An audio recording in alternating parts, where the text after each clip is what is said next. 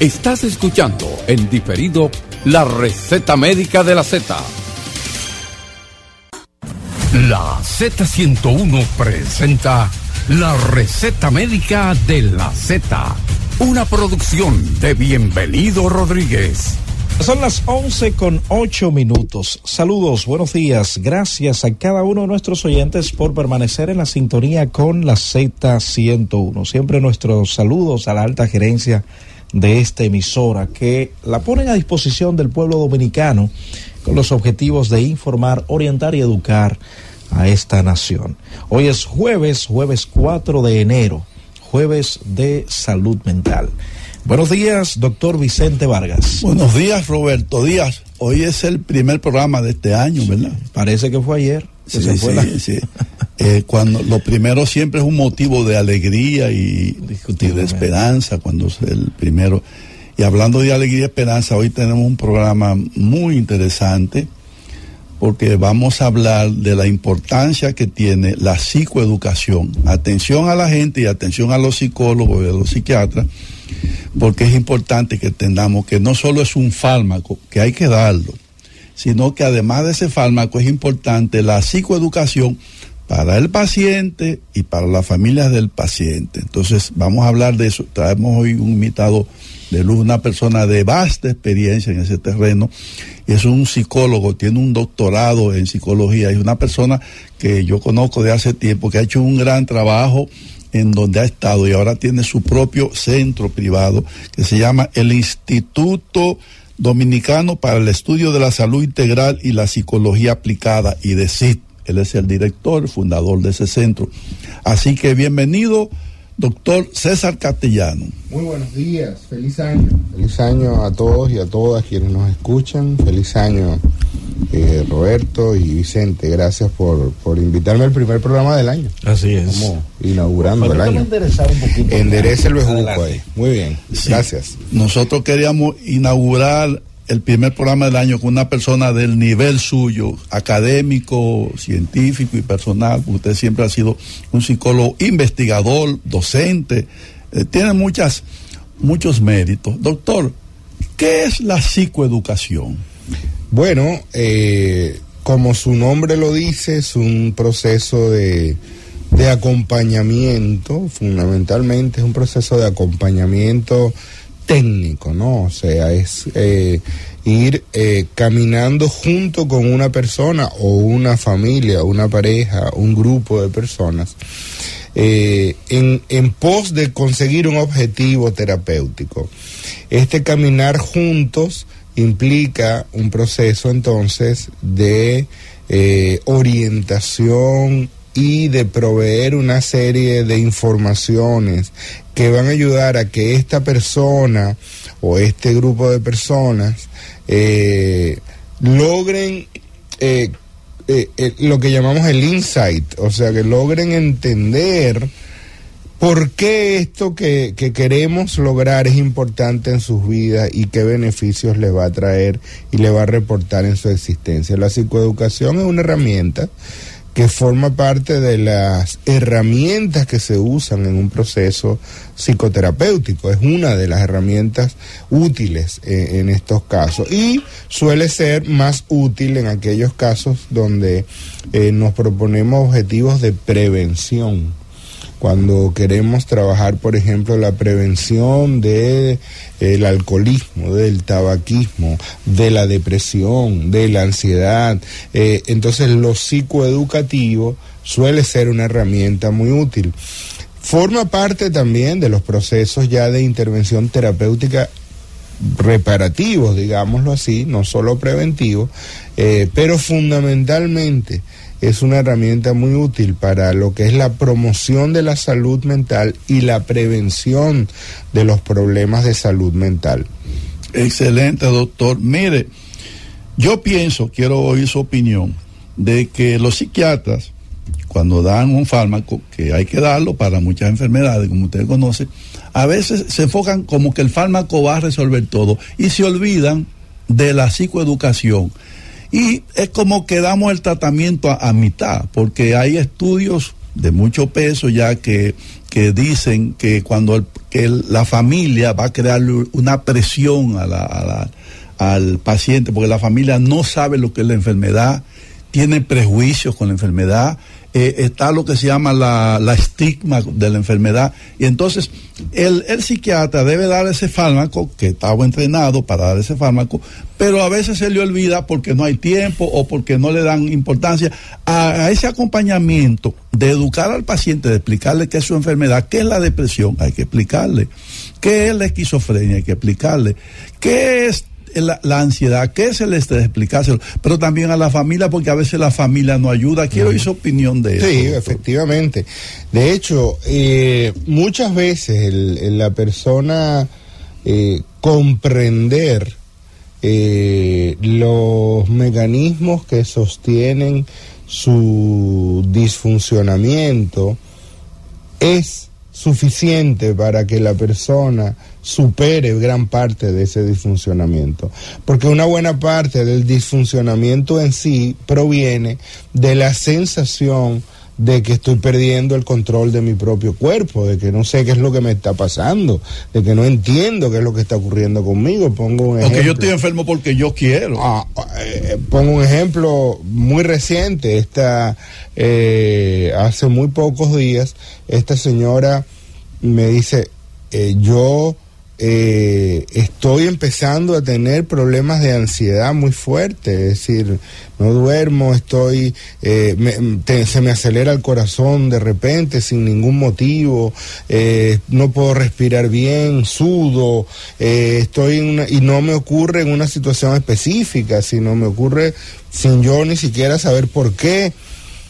Ok, esa persona, ante los oídos entrenados de un especialista de la psiquiatría o de la medicina, pues es una persona candidata inmediatamente para un ansiolítico, ¿verdad? Para un fármaco que le ayude a disminuir esa activación que está teniendo a nivel fisiológico.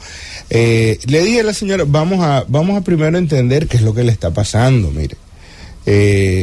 Y le explico cuál es la ruta fisiológica de la ansiedad, como si fuera un botón de pánico. Y le digo, usted tiene un botón de pánico que cuando usted lo activa, todo su cuerpo cambia el funcionamiento. Y lo que está diseñado para ayudarle a usted a salir de una situación problemática se está convirtiendo en un montón de síntomas desagradables. ¿Por qué? Porque no hay tal situación problemática, o sea, ¿no? Y le digo, es como que nosotros tengamos unos aspersores de agua en el techo para cuando hay humo, eso bote agua y apague un incendio, y esos aspersores se estén disparando sin que haya humo, sino que se están disparando porque usted cree que hay humo. Y entonces el problema no son los aspersores. Si usted los quita, cuando haya humo, se va a achicharrar. Lo que tenemos es que ver cómo hacemos que no se activen, a menos que haya humo real. Entonces la doña fue entendiendo el asunto y le dije, vamos a empezar a trabajar a partir de ahora en algunas técnicas de relajación, de respiración. Pero la próxima sesión que ella volvió, cuando íbamos a empezar el entrenamiento, me dice, mire, ya yo entendí muy bien lo que pasa, yo dormí bien, a mí se me ha quitado todo, ya mi cerebro entendió qué era lo que pasaba y ya se me quitó el miedo y ya yo sé que eso no es nada. Y eso... Le dije, mire, eso no está solucionado. Pero ya entendía lo que le pasaba. Pero ya 80% del pleito se resolvió. Así es. Porque la parte educativa o psicoeducativa es fundamental, pero no solamente en el área de salud mental. O sea, yo recuerdo durante mi entrenamiento en un hospital de la Florida, en Estados Unidos, estar con un ahí oyendo, ¿no?, en una rotación en un servicio de medicina interna, y había un señor de origen africano que le estaban explicando que sus resultados mostraban que estaba diabético, y le estaban diciendo, usted no puede, el internista le decía, usted no puede comer, no puede tomar refrescos, no puede comer hamburguesas, no puede comer hot dogs, y bueno, punto. Yo le veía la cara medio turbada al señor, que hablaba poco inglés, de hecho, pero entendía. Y al salir yo me fui detrás de él y le dije, mire, yo puedo hablar un momentico con usted. Dice, sí, dígame, ¿usted entendió todo lo que le dijo su médico? Dice, sí, yo entendí que no puedo tomar refrescos, que no puedo comer hot dog y que no puedo comer hamburguesa. Y le digo, pero usted entendiendo lo que eso implica. Me dice, bueno, mire, lo que yo no sé es qué son hot dog y qué es una hamburguesa. No sé. Pero ajá. Eso está muy bueno. No sabía que era eso. Claro, no forma parte de su cultura. Sí. Yo le dije, mire, usted no puede comer yuca.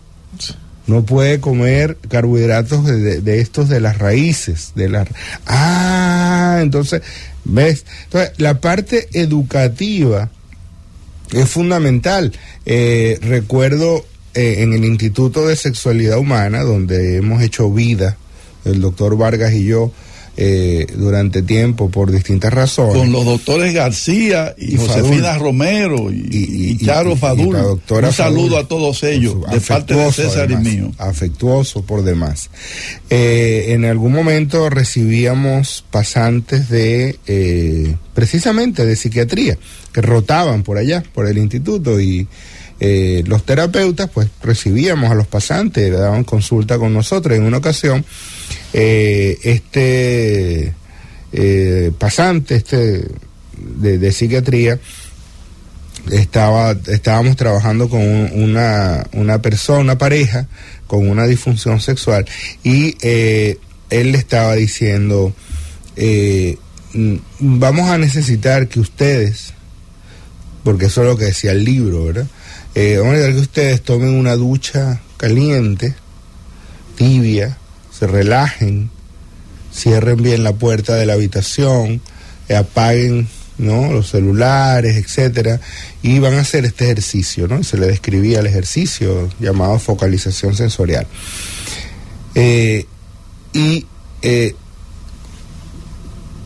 Al terminar la indicación, por fines puramente didácticos, yo le digo a la pareja, ¿ustedes tienen agua donde viven?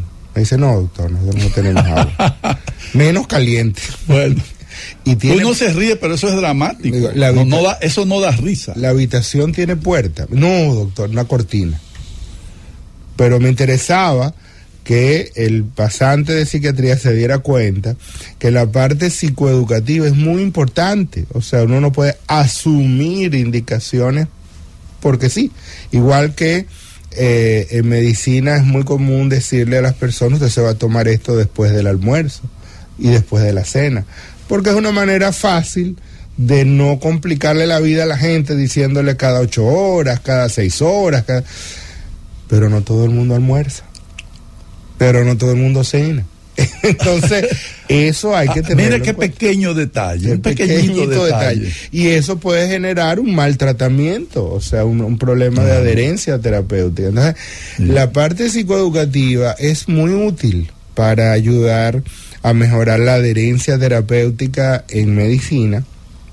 Es muy útil para comprometer a las personas en su tratamiento como actores principales de su tratamiento, que se incorporen no como agentes pasivos que vienen a que alguien les dé un tratamiento, sino como personas que se activan como protagonistas de su tratamiento, que van donde un especialista para que les ayude a continuar con su tratamiento, pero es el tratamiento de ellos, o sea, que lo asumen, y eso garantiza mayor éxito y mayor adherencia, sobre todo, que es un problema serio en medicina, que es la adherencia a los tratamientos. Es un drama. Más de la mitad de las personas que le indican un tratamiento no lo sigue adecuadamente.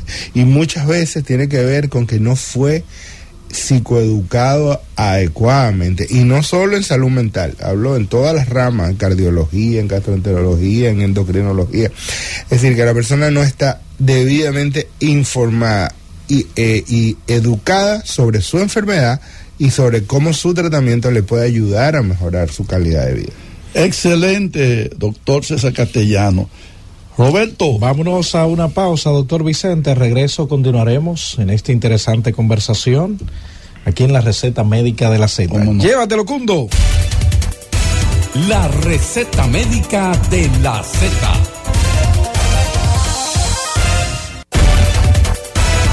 Y ahora continuamos con la receta médica de la Z.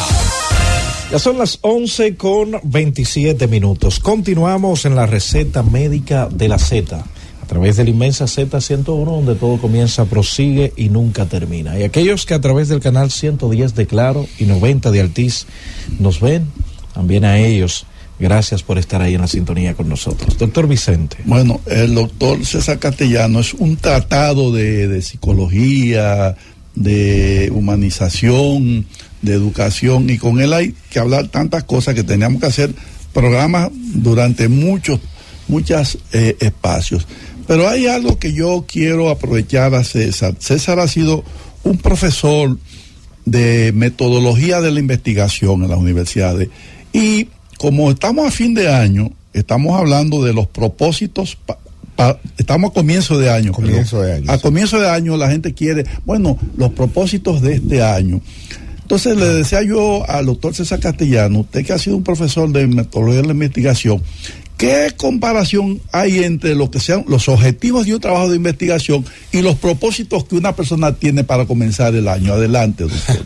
Es como la tesis del año, ¿no? Sí. Que tenemos que hacer. Y bueno, estamos en vivo, no vaya la gente a pensar que porque dijo fin de año el doctor Vargas, ¿verdad? Estamos en vivo. Sí. Mucho, el paralelismo es mucho con cualquier tipo de propósito que uno se establezca, porque al igual que pasa con una investigación, si uno no traza un plan de ejecución, se convierte en una lista de deseos. O sea, decir que este año voy a perder peso, y voy a dejar de fumar, y voy a aprender un idioma, voy a viajar a tal. Bueno, está bien, eso es válido. Usted es muy bonito, ¿verdad? Es bonito y es válido, usted lo puede proponer, pero eso no va a ocurrir porque usted se lo proponga. Eso va a ocurrir porque usted se lo proponga y luego arme un plan para que eso ocurra. Desde luego, las buenas intenciones son necesarias, pero no son suficientes. Y normalmente la llegada de un nuevo año abre como esa, ¿no?, esas esperanzas, esa energía de renovación y de que ahora sí y tal y cual, pero no es suficiente. Ahí, de manera muy interesante, hay un estudio publicado en el Journal de Psicología Clínica, donde estudiaron un grupo importante de personas y lograron entender que aquellas personas que hicieron propósitos de Año Nuevo tenían más probabilidad de lograr esas metas después de 6 meses que aquellos que no se hicieron propósitos. O sea que sí, hacerse el propósito es importante, lo que no es suficiente. Otra investigación mostró que el 46% de las personas que mantienen sus propósitos más allá de los 6 meses son muy pocas, y solo el 8% de las personas llega a final del año con las metas trabajándose, digámoslo así, ¿ok? Ahora, ese 8% que es pequeño, ¿verdad? De alguna manera tiene 10 veces más posibilidades de cumplir esas metas, porque al llegar al final es que tenían un plan de poder lograrlo.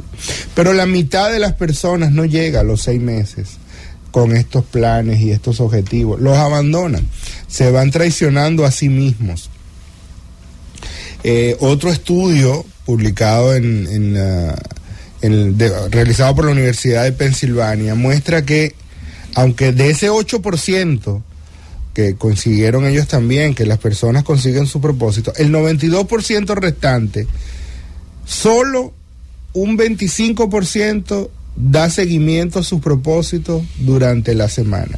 y la mitad el primer mes, o sea, a final de enero ya se le olvidó el asunto.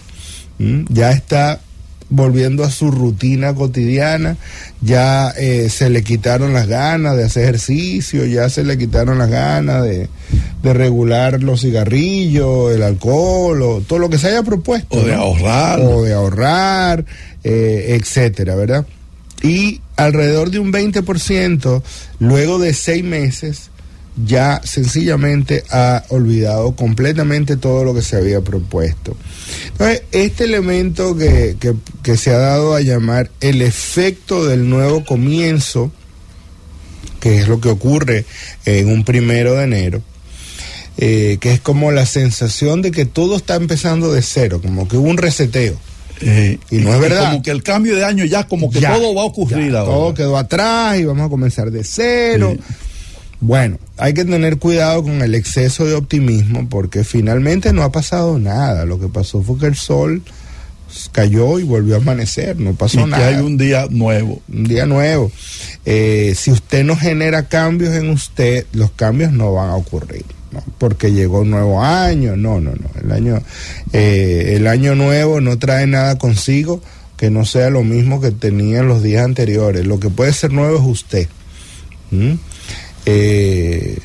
Como decía alguien, decía yo no quiero que el año nuevo me traiga cosas nuevas, lo que necesito es que la gente sea diferente, ¿no? O sea que hay que tener cuidado con el exceso de optimismo porque eso puede generar también frustraciones después, ¿no? Y la sensación de ineficacia. Bueno, en sentido general, se entiende que hay algo que está relacionado también con los plazos. O sea, si una persona se coloca metas a muy largo plazo, esto también atenta contra la probabilidad de que las cumpla, ¿no? O sea, una persona que se propone en enero, en su lista de nuevo año, algo que requiere 8 meses para lograrse, es menos probable que lo cumpla. Si se propone cosas a corto plazo, es más probable que lo haga, ¿no? Y esto se ha denominado el efecto del descuento diferido. O sea, cuanto más tiempo pase para que recibas la recompensa, menos la valoras. La gente tiende a valorar más que yo te dé 100 pesos hoy y no que te prometa 300 pesos dentro de 2 meses. Entonces la gente prefiere los 100 pesos hoy. La gratificación inmediata. Eso surte un efecto mayor que el esperar, aunque el esperar genere mayor rédito, ¿no? Esa posibilidad se ha visto que atenta contra el cumplir esos objetivos del año. El plazo, entonces, es una cosa importante. Subdividir sus objetivos en objetivos más cortos, de corto plazo, suele ser más estratégico. Si usted se propuso, digamos, que va a perder peso, y se puso la meta de que usted va a perder las 15 libras de más que tiene. Bueno, no se proponga perder 15 libras en el año, propóngase a perder 1 libra al mes. Pero hay algo, doctor, sí, que llama a mi atención, y en un momento dado lo conversaba con el doctor Vicente Vargas, el efecto del placer en la ruta hacia la meta, porque a veces... Y los muchachos de deporte siempre ponen un ejemplo de un cantante muy conocido aquí que se ganó un soberano cuando los premios eran Casandra, y es un premio que por el que todo el mundo lucha. Seguro. Sin embargo, después fueron a la oficina de este cantante y lo vieron haciendo de burrito para atajar una puerta. O sea, logró la meta, pero después dijo, ¿qué sentido tiene eso? Y lo puso de burrito. A los muchachos de deporte siempre lo cuentan. Pero este disfrute del camino hacia nuestra meta, ¿qué tan importante es? Esa pasión que nos puede generar, ok, yo quiero alcanzar tal punto, pero quiero disfrutarme el tiempo ya sea del aprendizaje mientras camino hacia mi meta, y no solo enfocarme en que quiero llegar allí, en vez de ver esto como un sacrificio, verlo como un disfrute. Sí, es una posición filosófica ante la vida, y es la meta no es un lugar, la meta es el camino. Sí. ¿Ya? Pero esa es una posición filosófica ante la vida. El objetivo no es llegar a ningún sitio en concreto, el objetivo es mantenerse caminando. ¿Mm? Uh-huh. Hay un cómic, bueno, hoy día sería un meme, pero en esa época sí, no existía ese término, donde está, esto es de Galeano, de Eduardo Galeano, está un niño, le dice a su papá, le dice, ¿qué es la utopía? Uh-huh. Dice, bueno, la utopía es algo irrealizable, pero es bellísima. Y entonces dice, ¿para qué sirve la utopía? Pues para que caminemos hacia ella, para que nos mantengamos caminando, ¿no? Entonces, cuando las personas asumen que el objetivo en última instancia es mantenerse en el proceso, con las botas puestas, uh-huh, caminando, suelen tener una mucha mejor posibilidad de lograr cosas. Y de ir más allá. Sí, mucho más, muchas veces. Cuando el objetivo es llegar a un punto específico, uh-huh, suele fatigar, porque sí, además genera un efecto de expectativa, sí, que es exactamente la expectativa que ocurre cuando usted se pasa muchas horas fuera de su casa y le dan deseo de ir al baño, pero a medida que se va acercando a su casa, el deseo ya es inaguantable, sí, sí. Esa expectativa, ¿ve? Eso se va haciendo una tensión innecesaria que impide el disfrute del cual estás mencionando, porque muchas veces lograr el objetivo en sí no es tan placentero, uh-huh, como el proceso que llevaste a cabo para lograrlo. Exacto. Pero cuando nos enfocamos en llegar a la meta, podemos perder la belleza del camino. A eso me refería. Del camino.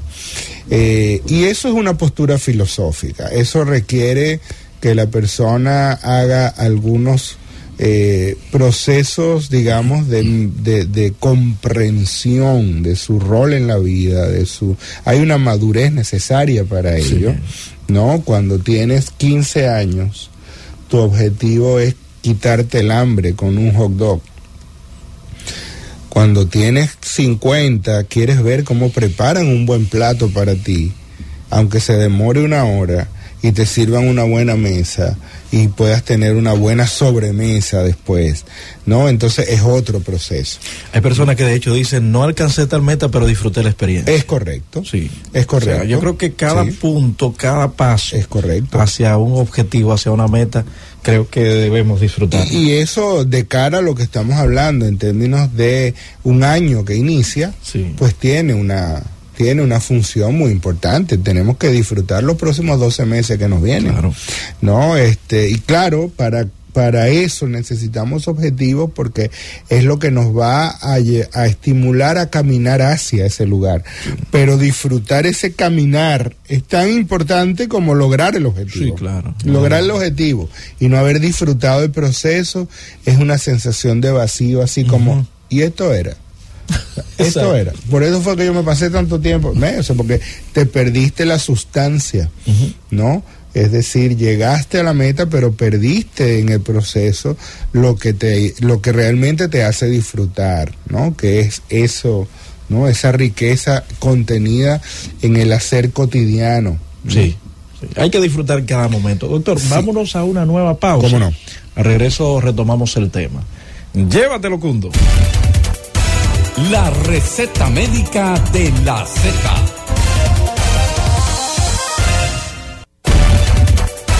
Y ahora continuamos con la receta médica de la Z.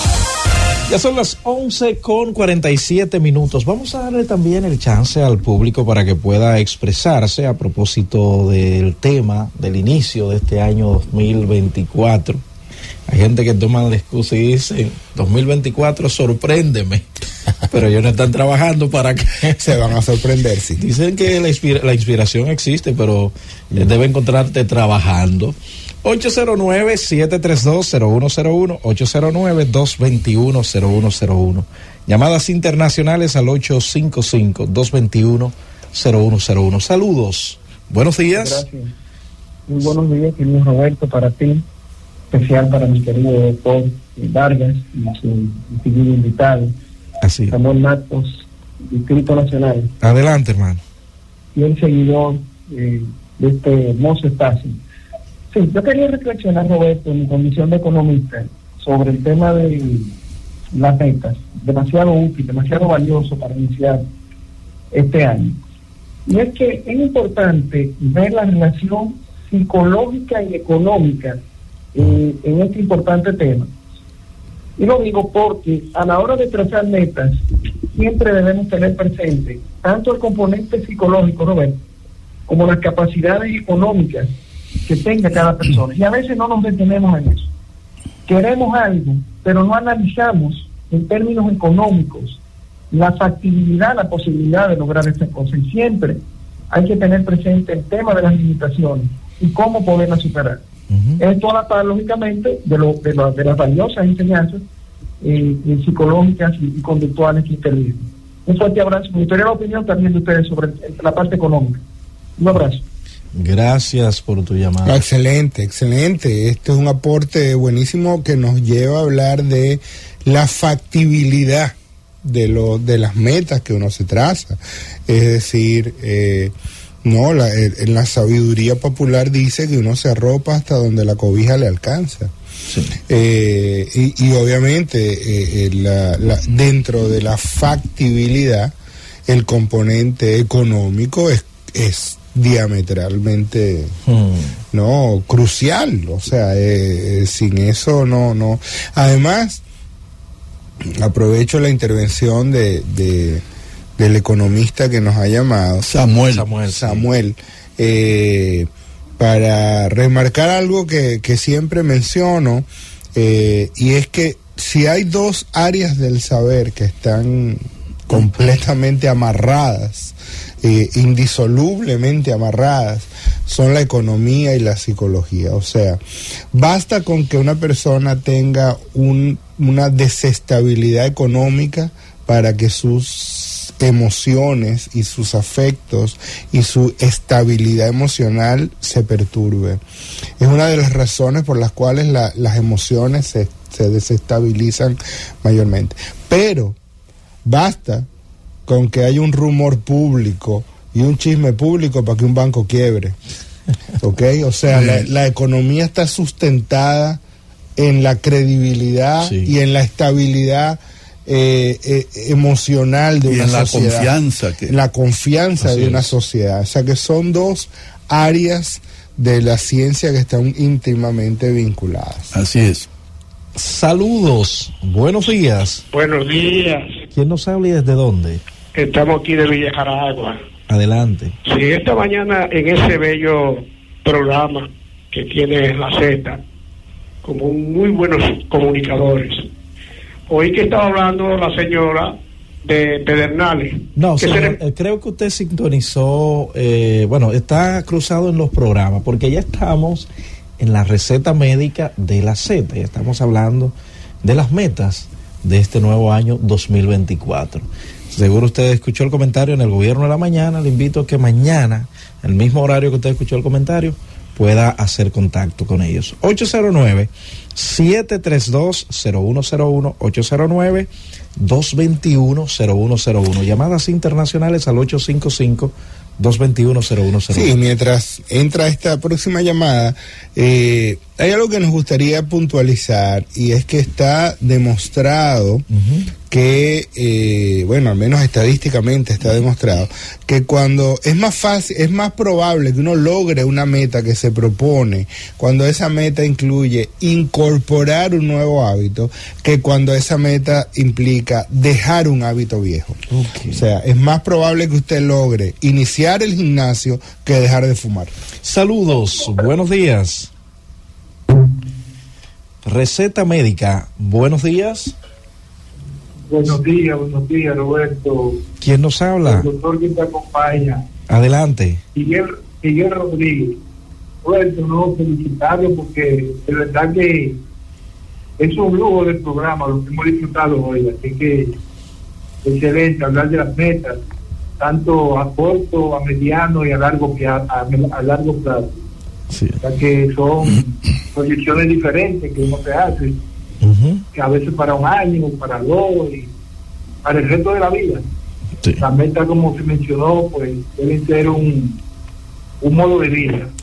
Muy bien. Sí. Gracias por su llamada. 809-732-0101, 809-221-0101. Llamadas internacionales al 855-221-0101. Bueno, otra de las cosas que podemos ir apuntando a medida que nuestros oyentes se motivan a participar es que es más fácil lograr, o por menos, es más probable que uno logre una meta que se ha propuesto a inicio del año en la medida que uno comparte esta meta con su grupo social. Sí. O sea, si yo me propongo dejar de fumar y no se lo digo a nadie, es menos probable que yo lo logre que si yo se lo digo a toda mi gente, ¿no? Sí. Porque eso va a generar un apoyo social y un compromiso con el grupo. Y siempre habrá alguien que te lo va a recordar. Así Saludos, es. Buenos días. Buenos días. ¿Quién nos habla y desde dónde? Alfredo, desde Bonao. Adelante. Muchas felicidades para ustedes en este nuevo año y que sea un año de mucha positividad para todos los dominicanos. Yo entiendo que las metas deben, como ustedes decían al principio, deben tener un buen acompañamiento, principalmente familiar. Creo que las metas son un poquito más complicadas cuando se quieren asumir solos, pero si es un buen acompañamiento familiar donde quizás en el momento que uno esté un poquito casi resistir, que alguien le pueda decir, mira, ¿qué pasa? Acuérdate. Yo creo que se pueden hacer un poquito más fácil. Pasen un buen día y lo escucho en el aire. Exactamente, cuando hacemos de cómplices, cuando nos hacemos de cómplices dentro de la familia, dentro de las amistades, al comunicar nuestras metas, esto va a ser más probable que las logremos porque nos lo van a estar recordando, ¿verdad? Sobre todo si les autorizamos a que no las recuerden, porque también no sirve de nada que usted se moleste cuando le digan, mira, acuérdate que tú te propusiste tal cosa, ¿no? Sí. Y te va a poner bravo, entonces no se lo van a decir. Saludos, buenos días. Sí, pero para preguntarle, yo soy Crucito Gustavo de Santo Domingo Este. Para preguntarle, una persona que no tiene control de sus emociones, confiable con ustedes, o sea, ¿sí? Perdón, sí, no, pero baja un poquitito el volumen de tu radio para poderte escuchar. Si una persona no tiene, decías, control de su función de algo así. Si la persona no tiene dominio de sí mismo, es confiar no necesaria. Por ejemplo, si no domina su pinza, si algunos se oye muy mal. No le estamos entendiendo bien, pero asumiendo que lo que usted dijo es que si una persona no tiene como autocontrol o no tiene, ¿verdad?, control de sus actos. Es ciertamente las personas impulsivas tienden a proponerse cosas irreales. Las personas muy impulsivas, con poco control de sus impulsos, tienden a hacerse precisamente por impulso, tienden a hacerse autopropuestas que son irreales, que son irrealizables, que están guiadas por una emoción del momento, no por una reflexión de lo que su vida es posible y factible hacer, sino que es por lo que en el momento le surgió, y eso es menos probable que se logre. Sí, yo quiero aprovechar el comentario excelente que ha dado el doctor César Castellano para unir el tema de la psicoeducación con el tema de los propósitos. Y es importante en la psicoeducación porque se ha visto que las recaídas de muchos pacientes con un trastorno psiquiátrico tiene que ver con las expectativas exageradas que la familia tiene respecto del cambio que ese paciente va a dar. Entonces, la intervención de la psicoeducación también en esta ocasión debe estar dirigida a decirle a la familia que no tengan como esas expectativas tan altas. Por ejemplo, un muchacho que tiene una dificultad, un nivel de inteligencia no alta, que la familia quiere que vaya a la universidad a conseguir un doctorado, cuando pudiera aprender una carrera técnica. O un paciente que está en su tratamiento y tiene su evolución, esa exigencia y esas expectativas tan altas de la familia se convierten en un motivo de presión y hasta de hostilidad para ese paciente, y ese es un factor de recaída. Quiero conectar psicoeducación con propósito. Me gustaría oír su comentario sobre esto, doctor. Sí, efectivamente. Digamos, uno de los aspectos más importantes de un tratamiento es el elemento educativo. Eso lo dijimos en el primer bloque. Y este elemento de las expectativas es clave para poder mantener a la persona adherida al tratamiento, en primer lugar, y en segundo lugar, para mantener el apoyo de su círculo cercano.